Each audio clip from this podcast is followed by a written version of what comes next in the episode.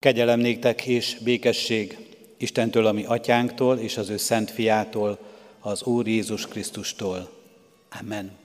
Foglaljunk helyet, testvérek, nagy szeretettel köszöntöm a gyülekezetet.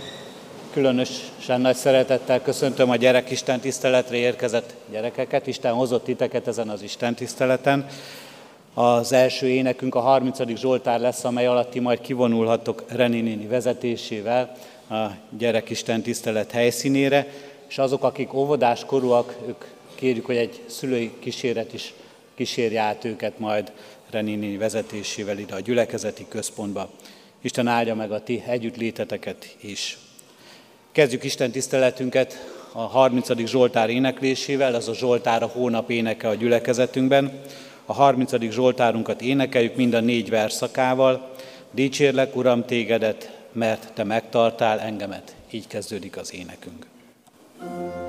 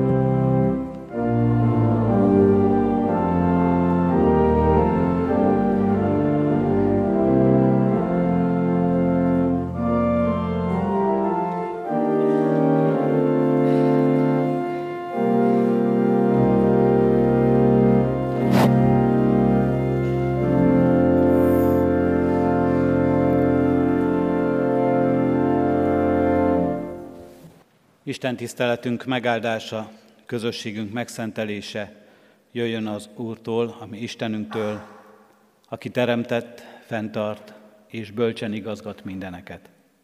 Amen. Hallgassátok meg testvéreim Isten igéjét, amely szólozzánk és tanít minket a jelenések könyvének hetedik részéből, válogatott ige versekből. A hosszabb ige szakaszt nyitott szívvel, helyét elfoglalva hallgassa a gyülekezet. A jelenések könyvének hetedik részéből eképpen szól az ige hozzánk. Ezután láttam, hogy négy angyal állt a föld négy sarkán, és féken tartották a föld négy szelét, hogy ne fújjon a szél a földre, se a tengerre, se a fákra. Ezek után láttam, íme nagy sokaság volt ott, minden nemzetből és törzsből, népből és nyelvből, amelyet megszámlálni senki sem tudott. A trón előtt és a bárány előtt álltak fehér ruhába öltözve, kezükben pedig pálmaágak. Ekkor megszólalt az egyik vén és megkérdezte tőlem, kik ezek a fehér ruhába öltözöttek és honnan jöttek? Ezt mondtam neki, Uram, te tudod. Ő így válaszolt, ezek azok, akik a nagy nyomorúságból jöttek, és megmosták ruhájukat, és megfehérítették a bárány vérében. Ezért vannak az Isten trónja előtt, és szolgálnak neki éjjel és nappal az ő templomában, és a trónon ülő velük lakik. Nem éheznek, és nem szomjaznak többé, sem a nap heve, sem más hőség nem bántja őket, mert a bárány, aki középen a trónnál van, legelteti őket. Elvezeti őket az élet vizének forrásaihoz, és Isten letöröl a szemükről minden könnyet. Eddig Isten írott igéje, szent lelket tegye áldottá szívünkben ennek meghallását és megértését. Hajtsuk meg fejünket és imádkozzunk. Köszönjük, Urunk Istenünk, ezt az igét. Köszönjük, hogy ezen keresztül is beletekinthetünk abba a csodába, abba a mennyei Isten tiszteletbe, annak tökéletességébe és dicsőségébe, amelyet feltársz előttünk. Adorunk, hogy ez az Isten tisztelet is a Te dicsőségedet szolgálja.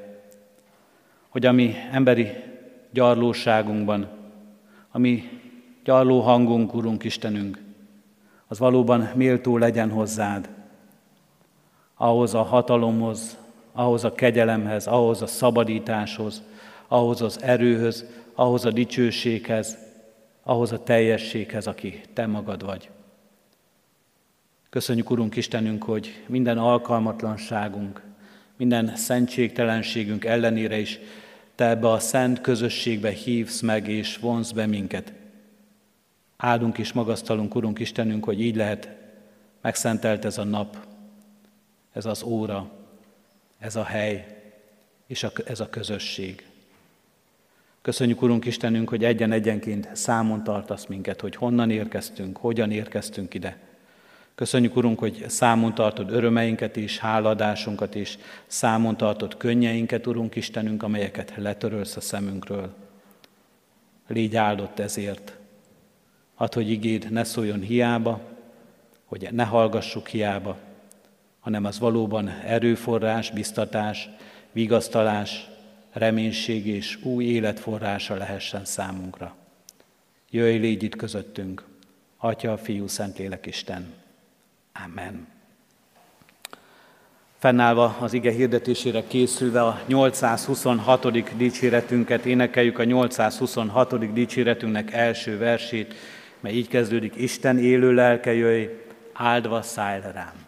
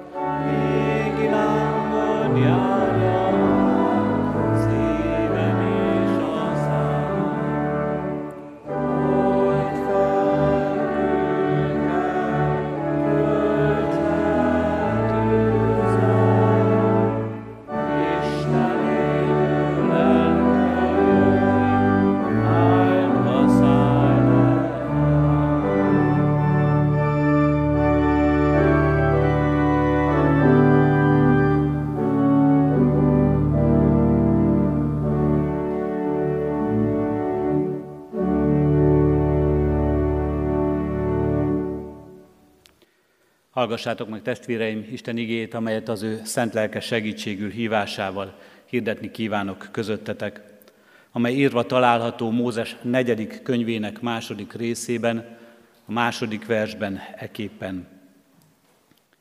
Izrael fiai minnyájan a kijelentés sátra körül táborozzanak. Eddig az írott ige. Református bibliolvasó kalauz szerint az Ószövetségi ige szakaszokból Mózes negyedik könyvét kezdtük el olvasni.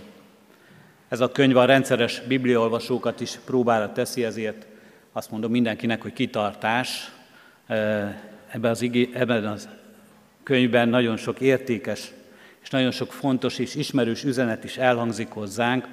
Nem azért nehéz ez a könyv, mert érthetetlen részeket, vagy bonyolult teológiai fejtéseket tartalmaz, sőt lesznek benne majd nagyon ismerős történetek is, mannáról, fűrjekről, de gyakran olvasunk majd benne névsorokat, hosszasan, az áldozatok bemutatásának részletes leírásait, olyanok, olyat, amiről azt gondoljuk, hogy nincsen sok gyakorlata, üzenete, üzenete a mai életünkre nézve. Mégis ez egy nagyon fontos része a Szentírásnak, hiszen egy nemzet születésének az alap dokumentumait olvassuk itt. Képzeljük el, milyen büszkék lennénk rá, hogyha Krisztus előtt több ezer évről is lennének dokumentumai a mi népünknek és nemzetünknek. Hogy hogyan éltek, milyen rendelkezések, milyen szabályok szerint szervezték meg önmagukat, vagy szervezte őket az Úristen. A mai hosszabb igerészünk is, ha valaki ezt ma reggel már elolvasta, ha nem, akkor még tegye meg, számba veszi és felsorolja a négy égtáj szerint elrendezve Izrael törzseit, és azt mondja, hogy a kijelentés sátra körül kell szerveződniük, ott kell felsorakozniuk törzsek szerint, ott kell táborozniuk, és amikor elindulnak és útra kelnek a pusztában, akkor így a kijelentés sátra körül kell vonulniuk tovább. Tágabb kitekintés ennek a történetnek tehát az, hogy Egyiptomból kivonul Izrael népe, megszabadulnak Egyiptomból, Isten számba veszi ezt a népet, hogy hányan is vonultak ki pontosan, és a pusztában vándorló nép összerendeződik, elkezd valóban néppé, nemzetté, társadalommá, közösségé formálódni. Sok veszélynek voltak kitéve a pusztában, a sivatagi körülmények, a vízhiány, az éhínség, az állatok támadása, külső támadások, olyan rabló csapatok, akik arra vártak, hogy kifoszthassák őket. Ez a most kiemelt kis rövid ige vers pedig arról szól, hogy hogyan vándoroljanak és hogyan védjék is magukat. Izrael fiai minnyájan a kijelentés sátra körül táborozzanak. A kijelentés sátra, amelyet elkészítenek, az legyen ott középen, és ők a körül rendezzék be az életüket. A közép. Ez egy nagyon fontos pozíció, egy nagyon fontos hely. Harc is folyik érte sokszor. Harc is folyik érte egy közösségben, hogy ki áll középen, hogy ki van a középpontban, kire figyelnek a többiek. Már talán megfigyelhető ez egészen kicsinkorban, a gyermekekben is, és a felnőttekben egyaránt. Igaz ez nagyobb közösségekre nézve, a közép, ahova szeretnének az emberek bejutni, mert rájuk figyelnek, mert meghatározóvá válnak. Egy nagyon fontos pozíció. Három dolgot szeretnék a középpel kapcsolatban megemlíteni, és ami ebből az igéből számunkra még fontos lehet. A közép az a hely, ahova a legfontosabb és a legértékesebb kerül be. Oda a középre. A szekér táborokban, ismerjük ezt talán történelmi tanulmányunkból is, így rendezték körbe a szekereket, és középre vitték be a kincseket, sőt, vitték be a gyerekeket, mint a legnagyobb értékeket, így vonultak az emberek. Itt a középen az Úr szent sátora van, a kijelentés sátra, amely nem amiatt értékes, hogy milyen drága anyagokból készült, jól érezzük és jól látjuk. A szellemi, a lelki értéke a nagyobb. Több ez, mint egy építmény, fa és sátor, ponyva. Ez a közép sokkal többet jelenít meg, mert az Isten jelenlétéről szól ennek a közösségnek. Itt van Isten köztünk. Itt van a középen. A közép, amely a legfontosabb helyet jelöli ki, ahol a legfontosabb értékeinket tarthatjuk. Másrészt pedig a közép az meghatároz mindent. Nem csak oda koncentrálódik minden, és arra mutat minden, és arra tekint minden, hanem a közép az egy forráspont is. Egy olyan origó, ahonnan meghatározódik minden. Mint ahogyan a mi naprendszerünkben ott van a nap a középpontban is. Meghatározza és befolyásolja a körülötte keringő bolygók pályáját. A közép, ő hozzá igazodik minden. Meghatároz mindent. Mértéke mindennek. Mi a mértéke, a középpontja a világunknak? Csillagászatilag ennek a világunknak a nap. Mi a dolgok mértéke az életünkben? Minden dolog mértéke az ember, mondták a szofisták. Minden dolog mértéke az Isten, mondja a Szentírás is, valja a keresztény hitvalló élet. Minden dolog mértéke az életünkben az Isten, és erről szól ez az ige. A középen az Isten sátora van. E köré szerveződnek az emberek. E köré szervezik magukat rendbe. A közép azért is fontos, és talán ebben a mai világunkban sokkal inkább így látjuk, és így válik fontossá, mert aki középen áll, és aki középen van, azt mindenki jól láthatja. Mindenki ráfigyel. A Szentírásban látunk erre is példákat. Néha Jézus állít valakit középre. Jézus középre állítja a sorvat kezű embert, hogy mindenki jól láthassa őt, hogy észrevegyék őt, és ott gyógyítja meg.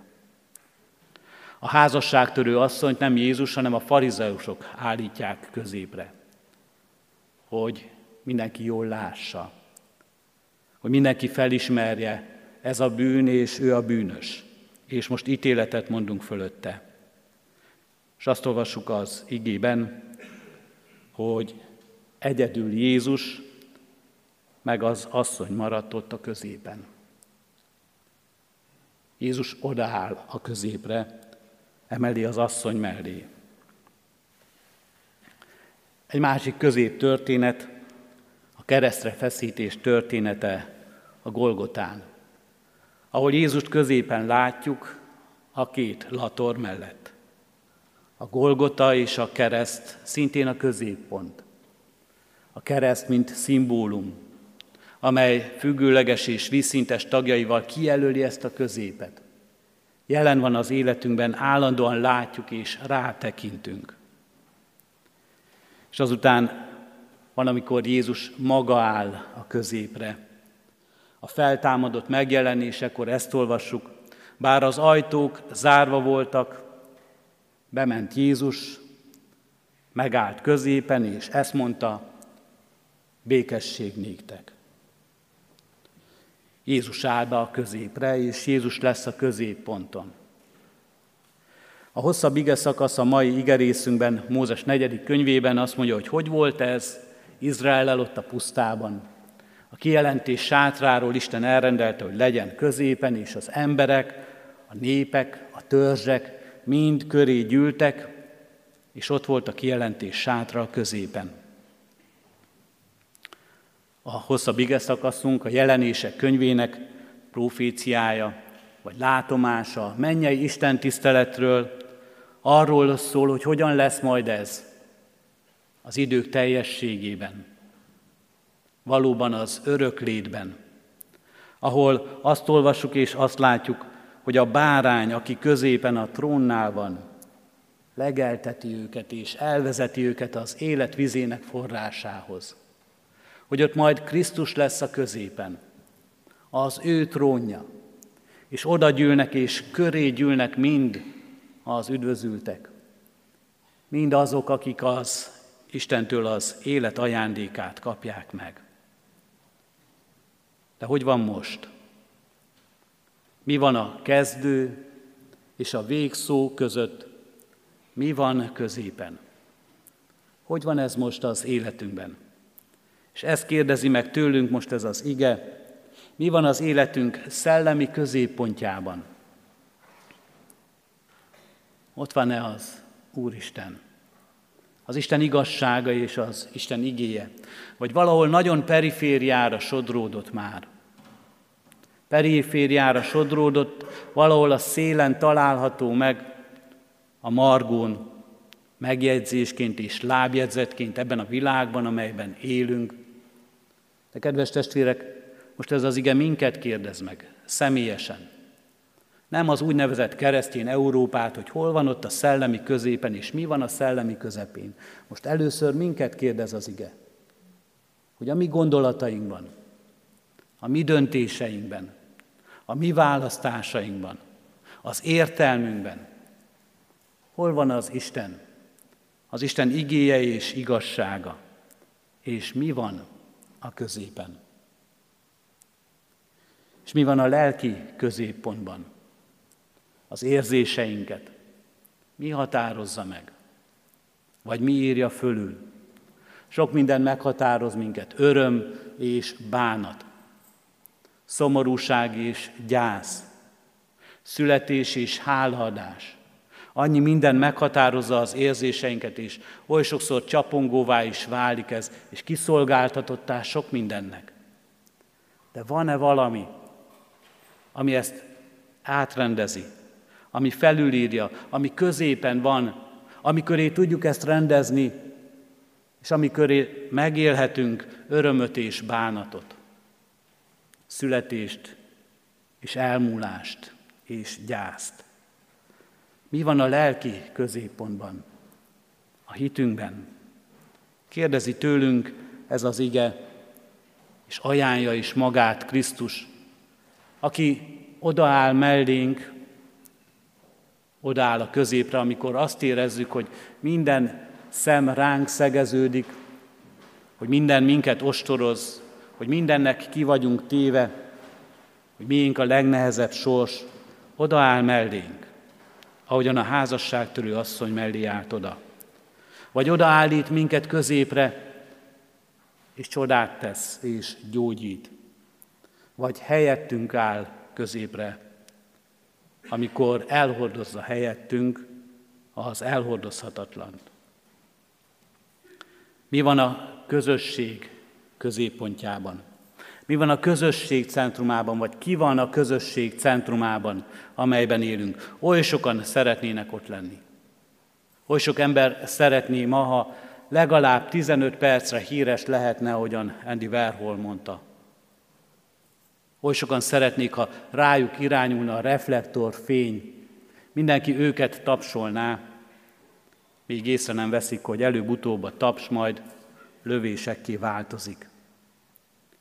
Mi vagy ki van a közösség centrumában? Ezt most tőlünk kérdezi az Úristen, keresztény közösségtől és gyülekezettől. És megmondja, ő akar lenni a középen. Ő legyen a középponton. Kedves testvérek, nem csak Isten igéje válaszol erre, erre a kérdésre, hogy ki vagy mi van a középen, hanem válaszolnak erre nemzedékről nemzedékre hitvaló eleink és őseink.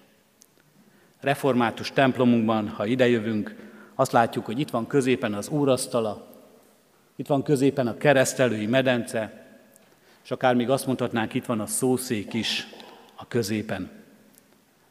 Nem az, aki itt áll a szószéken, nem az, aki ott áll az úrasztalánál, hanem az, amire mind-mind mutat. Az úrasztala az úrvacsora közösségében, ahova Isten meghív minket. A keresztelői medence az Isten újjászülő, újjáteremtő kegyelmének jele. a vele való szövetségünknek csodálatos pecsétjének jele. A szószék az Isten igének és az Isten igazságának a helye, amit hallhatunk. És ez nem azért van így, nem csak azért van így, hogy mindenki jól lássa, hogy a templomból mindenhonnan látható legyen és hallható legyen, hanem azért is, mert ennek kell középen lennie. Mert ez legyen középen. A kegyelem, az Istennel való közösség, az Isten szava és igazsága. Többről van itt szó, mint hogy mindannyian jól lássuk ezt. Mi van középen? Veled és velünk, és Istennel történnek a dolgok, akkor ez a találkozás van a középpontban. Izrael népe a szabadulás után így élhette és így érhette ezt meg. Ezért volt ott középen ez a szent sátor, a vele való találkozásnak, az ő jelenlétének a helye. És amikor ez történik ma, akkor is ez van a középpontban. Itt és most van a középpont. Csillagászak vitatkoznak róla, hogy megtalálható-e, létezhet-e, van-e egyáltalán ennek az univerzumnak, ennek az egész mindenségnek középpontja. A csillagászok lehet, hogy ezt soha nem fogják tudni meghatározni. De mi hittel, hitvallással vallhatjuk, hirdethetjük, nekünk, az életünknek van középpontja. Itt és most is ebben élünk. Isten, aki lát, aki találkozik velünk. Ő van, és ő legyen mindig a középen, míg a végén minden és mindenekben csak ő lesz. Amen. Válaszoljunk az ige szavára, az ige hirdetésre, a megkezdett 826. dicséretünknek második versét énekelve. A második verset, mely így kezdődik, Isten élő lelke légy vezérem itt.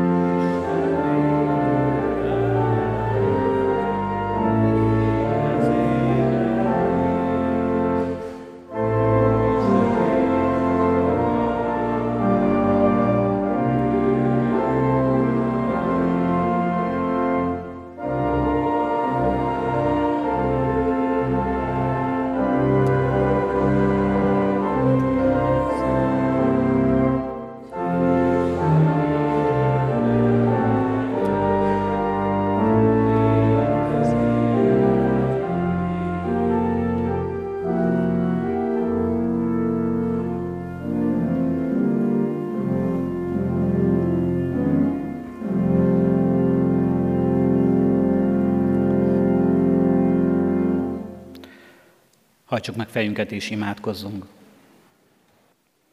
Isten élő lelke jöjj, vezérelj minket, vezérel tekintetünket, hogy rád tekintessünk, hogy téged láthassunk. A kegyelmest, a könyörülőt, a szabadítót, a dicsőségest, a mindenek felett való Urat, téged láthassunk, Urunk Istenünk, így a középen, és az életünk középpontjában is. Addulunk, hogy a Te akaratod határozza meg akaratunkat, igazságod, igazságunkat, szereteted, szeretetünket, Te légy a középen. Addulunk, hogy valóban így tudjunk szólni igazat és jót, mely maradandó, mely örökké való. Így tudjunk, Urunk Istenünk, megbocsátani önmagunknak, másoknak, így tudjunk bocsánatot nyerni és kérni másoktól. Így tudjunk, Urunk Istenünk, egy közösséget építeni és egy közösségben szolgálni, a helyünket megtalálni, és abban kiteljesedni. Így tudjunk felelősséget vállalni, Urunk Istenünk, önmagunkért, saját életünkért, a tőled nyert talentumainkért, adottságainkért, képességeinkért, az időért, az alkalmakért, a helyért, ahol élhetünk. Így tudjunk, Urunk Istenünk, felelősen hordozni szeretteket, akiket ránk bíztál, egy közösséget, egy gyülekezetet, egy város, egy nép, egy nemzet közösségét, ezt a világot, Urunk Istenünk, amelybe helyeztél minket.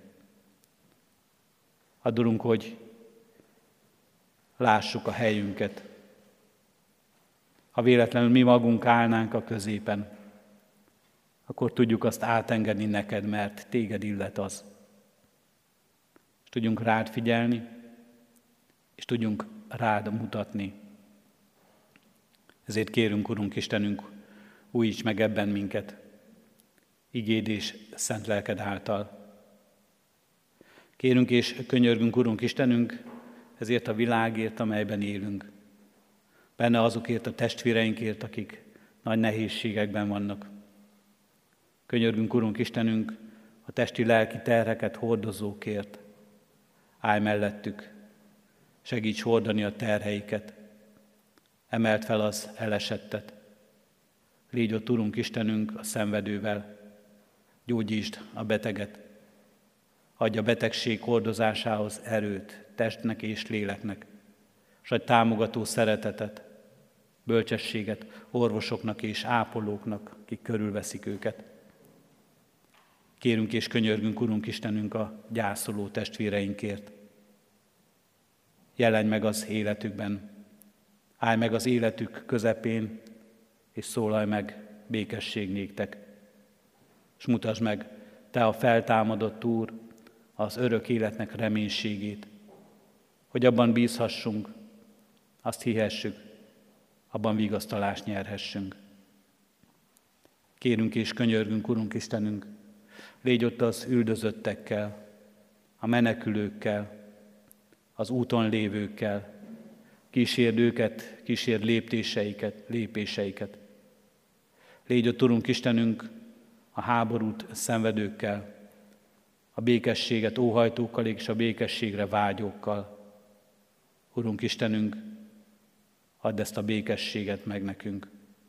Légy ott a döntéshozókkal, adj nekik bölcsességet, adj nekik, Urunk, szolgáló szívet és akaratot, adj nekik egyetértést a rád figyelésben, a neked való engedelmes szolgáló készségben.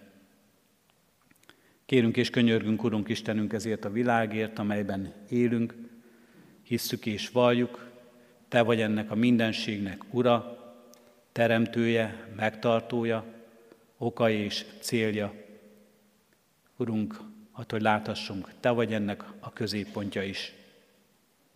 Kérünk, hallgass meg most a mi csendes imádságunkat.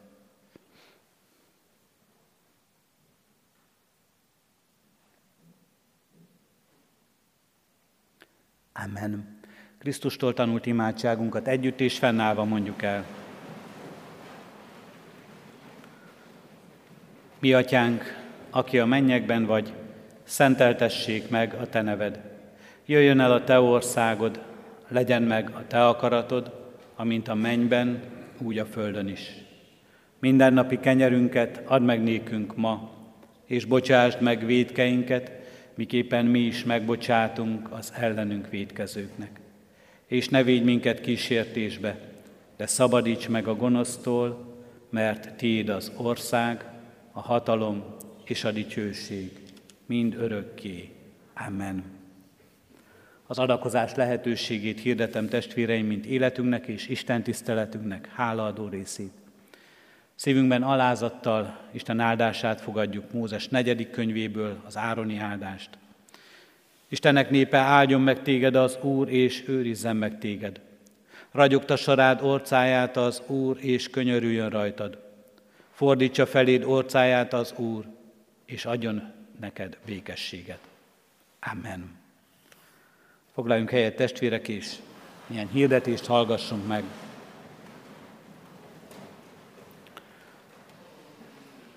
Hirdetem, hogy gyülekezetünk rendje és szokása szerint a kiáratoknál hirdetőlapot találhatunk, amelyen bővebben is olvashatunk gyülekezetünk alkalmairól, ránk váró lehetőségekről, és mindezt megtalálhatjuk egyházközségünk honlapján és az interneten. A következő hét alkalmai közül kettőt szeretnék kiemelni. Kedden fél négykor bibliórát tartunk a Hunyadivárosi Közösségi Házban, a Dorúci köz 14 szám alatt.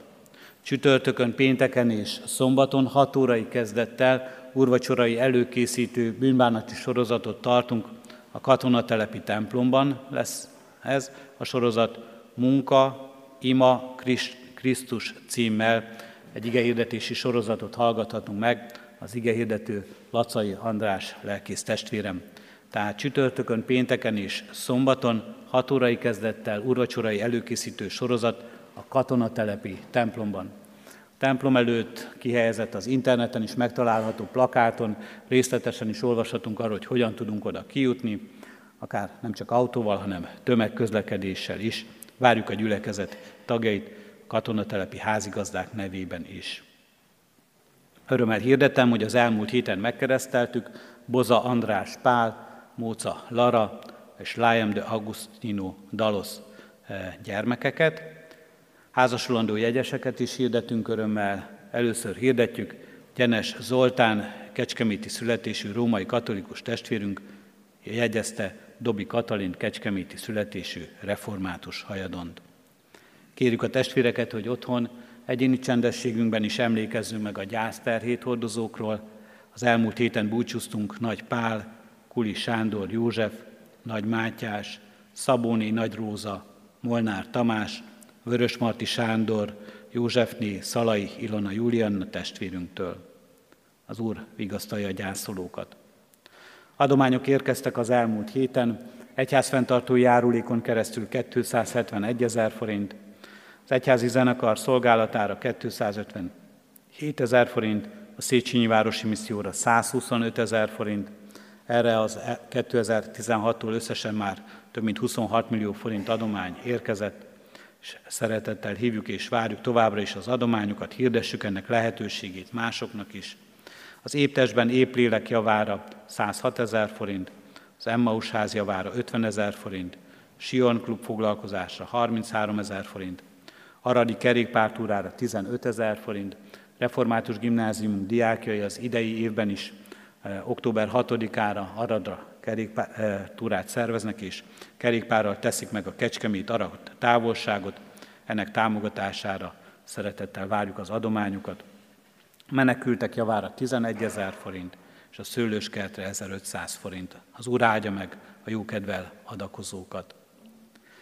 Mához egy hétre, szeptember 24-én, azaz a jövő vasárnap, 9 órakor, a virágvasárnapi alkalomhoz hasonlóan gyülekezetünk közös, úrvacsorás Isten tiszteletet és szeretett vendégséget tart itt a templomban, illetve majd a szeretett vendégséget jó idő esetén itt a templom előtt itt kis téren ezen a napon a kórházi és a Margaréta otthoni áhítatokon kívül más alkalmat nem is tartunk. Minden testvérünket ide a templomba a 9 óra istentiszteletre hívjuk és várjuk. Kérjük a gyülekezet tagjait, hogy akinek erre módja van, egy társ süteménnyel, pogácsával, gyümölcsel járuljon hozzá a szeretett vendégség asztalainak megterítéséhez. Ezeket az adományokat 8 órától várjuk a gyülekezeti központban. Tehát mához egy hétre közös urvacsorás istentiszteletet tartunk 9 órakor itt a református templomban. Egyházközségünk Sion Nyugdíjas Háza és Gondozási Központja októberben ünnepli fennállásának 25. évfordulóját. A háladás jeleként ünnepség sorozatot szervezünk. Szeretettel hívjuk az érdeklődő testvéreket a szakmai napra, amely szeptember 29-én pénteken lesz, és a családi napra, amely 30-án a szombaton lesz a Budai utcai Sion házban. 2023-ban általános tisztújítást tartunk a református egyházban, így egyházközségünkben is. A választási bizottság tagjai október 10-ig várják a jelöléseket az egyháztagoktól, a presbiteri és a főgondnoki tisztségre. A jelő, ezt a jelölést jelölőlap segíti, jelölőlapot az istentiszteleti helyeken, itt a templomnál, a lelkiszi kiárónál kérhetnek a gyülekezet tagjai.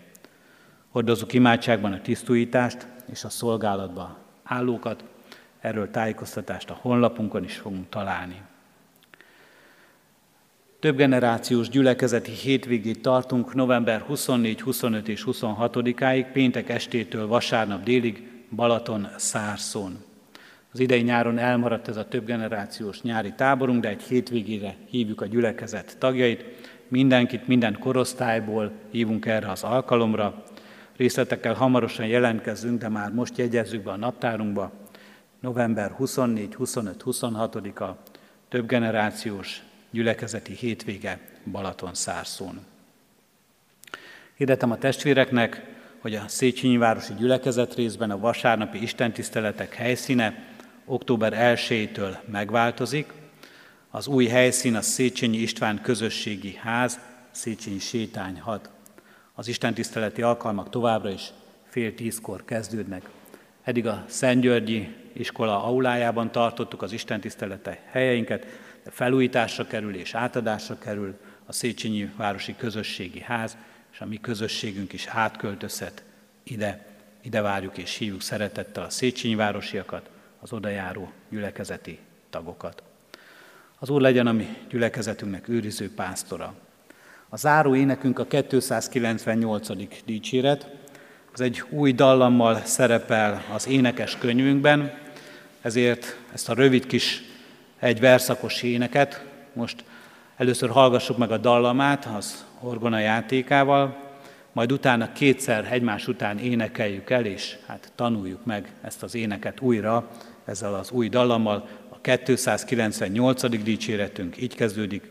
Adj békét a mi időnkben, Úristen! thank